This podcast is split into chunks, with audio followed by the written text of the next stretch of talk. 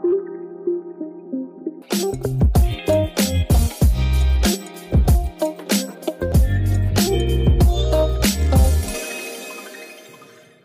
hello. Welcome back to another new episode. I am giggling because I'm with my good friend Cynthia. She's right across from me. I'm in Dallas this week and it is humid and hot as usual in Texas, but why don't you introduce yourself? First off, welcome to Dallas. So glad you're here. And thanks for having me on. My name is Cynthia and I'm 24 years old. I'm currently working at American Airlines in the cargo revenue management department. But I met Brian back when we were still in college. So really excited to chat and just tell you guys about how we met. Absolutely. And just remind me, you're not even from the Dallas area, right? I'm not. So I moved around a lot growing up, but my family is currently based in McAllen, which, if you guys don't know, that's kind of like border of Mexico in the Rio Grande Valley. So that's where I'm cool. from. I think you're the only person I know from that area. so- I know. No That's one ever knows where it is. I know everyone always says, you know, like the basics, like Sugarland, Cypress, or Plano, for reference. That's where all the Texas people are. But yeah, Cynthia mentioned we met actually at a networking dinner for PepsiCo. So shout out PepsiCo. I'm actually staying at my good friend Kareen's place, and she works at PepsiCo. So yeah, big plug. But Yeah. And it's funny because, like, I remember that night not wanting to go to that networking dinner at all. I was so tired, had like exams the next day, and I was like, I really don't want to have to put up a show, but whatever, I'll go. But I didn't even make it that far in the interview process, but I did meet you through it. So, you know, it was time well spent, I guess. Aren't you glad we're like best friends now? Besties. Yeah. Yeah. I even went to one of your like classes. I forgot what the studio is called, but I died. Like you It's can like- ask her. Crush Fitness, like basically Oh, Barry's God. boot camp. So funny. You did great. I know. Even the trainer was like, "Oh, you did great for your first time." I was like, "Yo, I was out of breath," and I was like, "I'm about to give up, fam. This is hard." No, no, proud of you. Let's do it again sometime. Maybe. Oh gosh, that was that was fun. But yeah, I know it's it's been a while since that dinner. I think that was like three, no, two and a half years ago now. Yeah. Goes by. So I know we've caught up a few times over the past year, but what's been going on since college, or what have you been up to? Because I know you you know traveling's limited, and and for reference, Cynthia's a big traveler to say the least. So why don't you just catch me up on, on what's new? Yeah, well, um, like I said in the beginning, I am currently working at American Airlines. So, right after college, that was pretty much where I went to and did so much traveling my first year. It really made sense for me to go into this industry because I love it so much and it plays such a big role in my life. But yeah, did a ton of traveling my first year, took full advantage of my flight benefits. And since we fly on a standby basis as employees, it's just really easy to be super spontaneous with trips. So it wasn't like out of the norm to, on a Thursday night, decide that you want to go to Argentina for a weekend. And the next day you're on a flight to Argentina. So that was so much fun being able to live that kind of lifestyle during my first year. But obviously the pandemic hit and I kind of had to reshape my whole life. So basically, with all the extra time that I got back, I started reading a lot, picked up my guitar again, and started going back to the gym. So that's kind of where I am currently, just anxiously waiting for countries to open back up, but still making the most out of the time that I have now. Absolutely. And just pivoting off of that, I just remember, you know, I, we already mentioned, but we went, both went to UT Mm-hmm. and we both studied finance. So that's why we were at the same networking dinner. And, and but we had the same like senior year finance class. But just walk me through like more so what you did throughout college, like especially your study abroad, I think that's like super interesting and different about you. Just yeah, walk us through that experience. Yeah, so great question. So I really just took full advantage of the McCombs School of Business International program. So my sophomore year, I spent half a year in Bath, England, studying at their School of Management. Made a ton of friends, learned so much, and just loved every moment of it. And I knew that I wanted to spend more time abroad after I came home to Texas. So I looked into a intensive Spanish school in Spain the next summer. So I ended up in Salamanca, Spain at the Tia Tula College of Espanol, where I studied intensive Spanish for three months. And that was so much fun that I knew I wanted to spend more time in Spain. So the following summer, I went abroad again, this time to Barcelona, where I interned abroad at a venture capital firm for three months. So just really took full advantage of all the international programs that UT offered me and loved every moment of it. Absolutely. And you mentioned venture capital. So I see the finance hat coming out. But I'm more curious, like, how did your study abroad and your obviously wide, expansive traveling experience play into your current role and your current career path? Like, did it help in the interview process? Like, walk us through kind of like what you were thinking senior year as you're approaching, you know, that first full time job that we're all anxious about, right? Yeah, absolutely. So I think for me, traveling so much from my freshman to junior year just allowed me to realize how much I love traveling. And when I was going through recruiting senior year, it was almost like it's the aviation industry or nothing. Like I really wanted to work for a company that valued traveling and valued just getting those personal experiences out of like exploring the world. So I really looked into every single company within like the travel and hospitality industry and knew I wanted to be there there. So in my interviews, I'm sure I wasn't the most competent or the most knowledgeable in the finance world, but I really pivoted in my interviews towards just expressing my passion for the industry. And I think that's what at the end of the day got me into it. Got it. That makes a lot of sense. And that like makes me think what kind of steps or actions do you recommend for those interested in aviation industry, especially those maybe going to their freshman or sophomore year, looking back what you could have done proactively to, to get to where you are now? Yeah, definitely. An obvious answer would be networking. I had a lot of friends within the industry that I really connected with and asked them a ton of questions prior to going to these interviews. And what I can tell you now is it's just so important to really research all the industry terminologies that you may be asked to speak about. Um, in my interviews, I was asked a lot of airline specific market questions and forecasting questions. So just being familiar with your airline specific terms would be really helpful. Obviously, they don't expect you to know everything about the market conditions and whatnot, but being familiar with the competitors as well as the current market landscape would really help you stand out in the interview. And obviously, just honing in on your passion because at the end of the day, airlines are really looking to hire like minded people who love the travel industry. So make sure to do that. Absolutely you mentioned market a lot. I'm so curious. Like right now, obviously we're recovering from a huge pandemic. How has your week changed since you know the pandemic, and what does a typical week really look like? Yeah, so obviously the pandemic has affected the airline industry in a major way, and my typical week has changed a lot from prior to the pandemic to now. So I work as a pricing analyst in the cargo revenue management department. And prior to the pandemic, our team was broken out into regions. So every analyst kind of covered their own region. I used to cover just domestic Western hemisphere. So basically in charge of pricing cargo anywhere from Dallas to LA and in between. However, now with the downsizing of our department, I am in charge of a much more broader region. So I now cover Florida, Latin America, and Asia Pacific.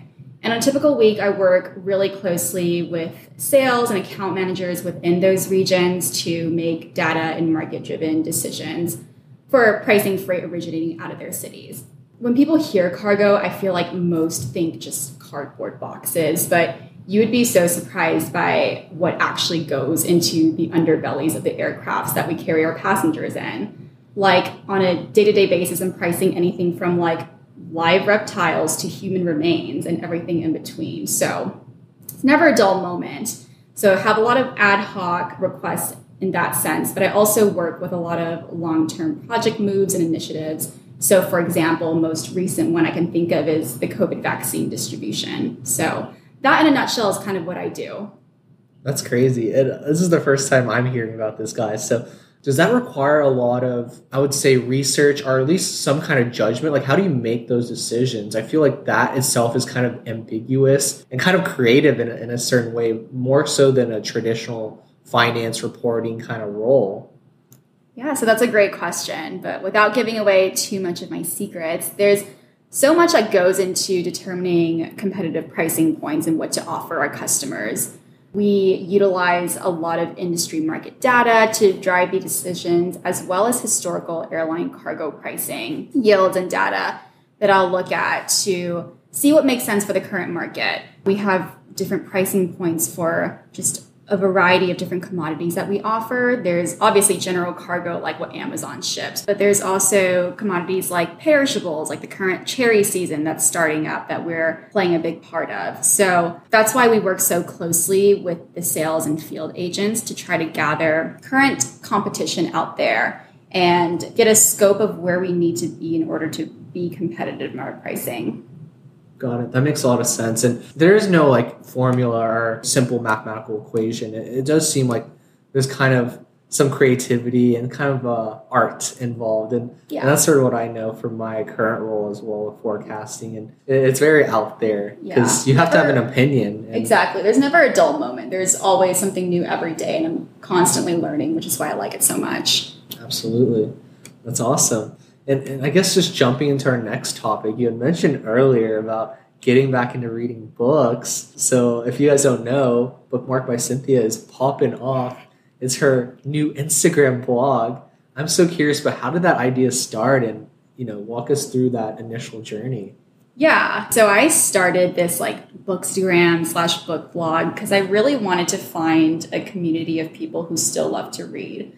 Felt like prior to this blog, I was just kind of posting on my personal like stories and not really getting much response from it. It was kind of like, you know, those Instagram influencers that post their skincare routine that no one asked for. That was like how I felt about posting mm-hmm. books. So I kind of just wanted to find a community that I can really relate to. And another reason for starting this blog is because I really wanted to set more reading intentions for myself this year. I set a goal to read or support more BIPOC, AAPI, and queer authors. So having this blog keeps me accountable in what I read and allows me to facilitate deeper discussions. Because, you know, when you're reading like hundreds of books a year, it's really important to make the most out of your time and make sure that what you're reading is something you enjoy, but also something that will teach you a thing or two and help you become a more empathetic and better person. I love that, and, I think we could all do better with reading. And I'm talking about myself when I say all.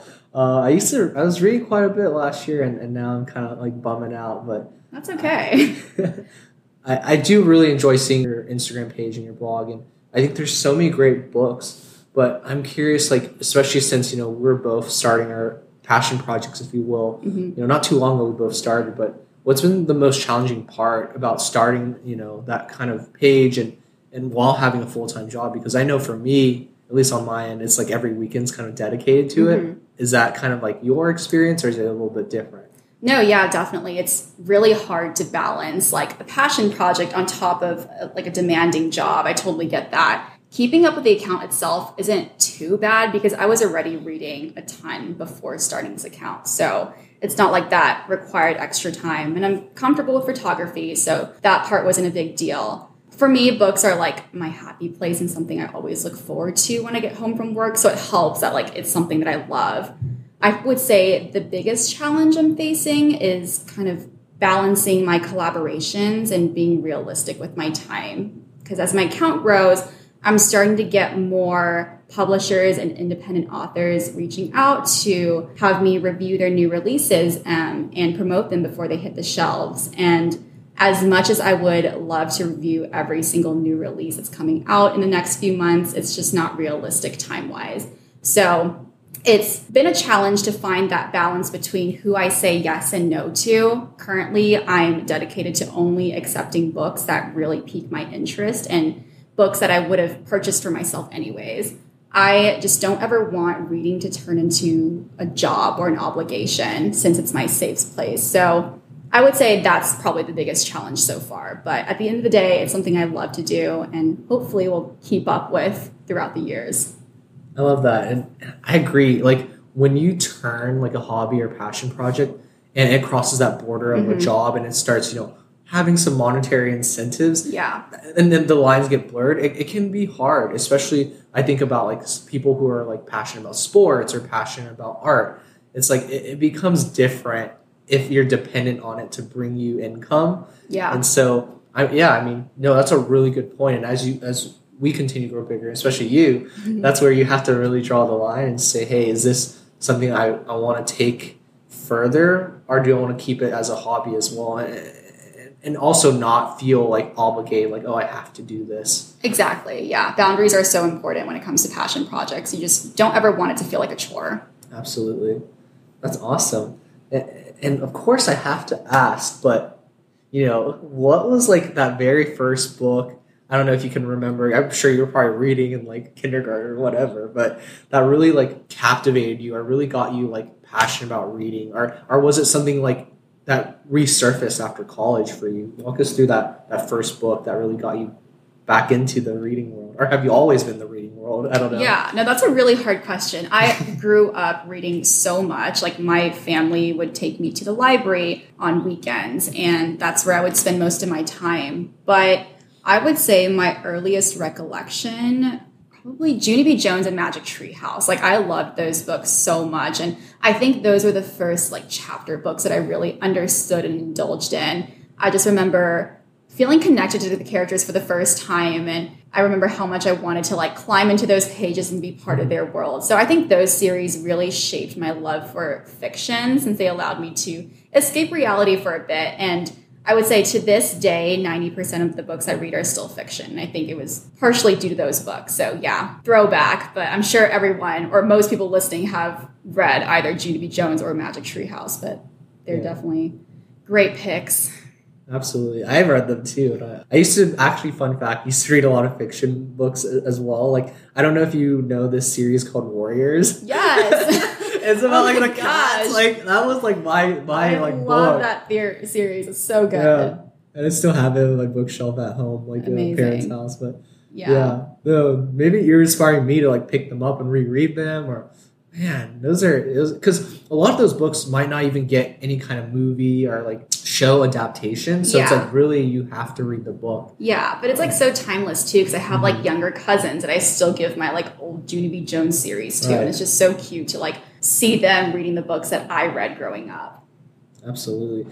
So obviously not everyone is as passionate about reading as you and and maybe for those who are trying to get into reading but don't know like how to like ease themselves into that habit almost what kind of advice can you give for those who want to get into reading but feel pressured to read those kind of self-help books? Or those like boring nonfiction books? Yeah just what kind of actions or i guess advice could you give them?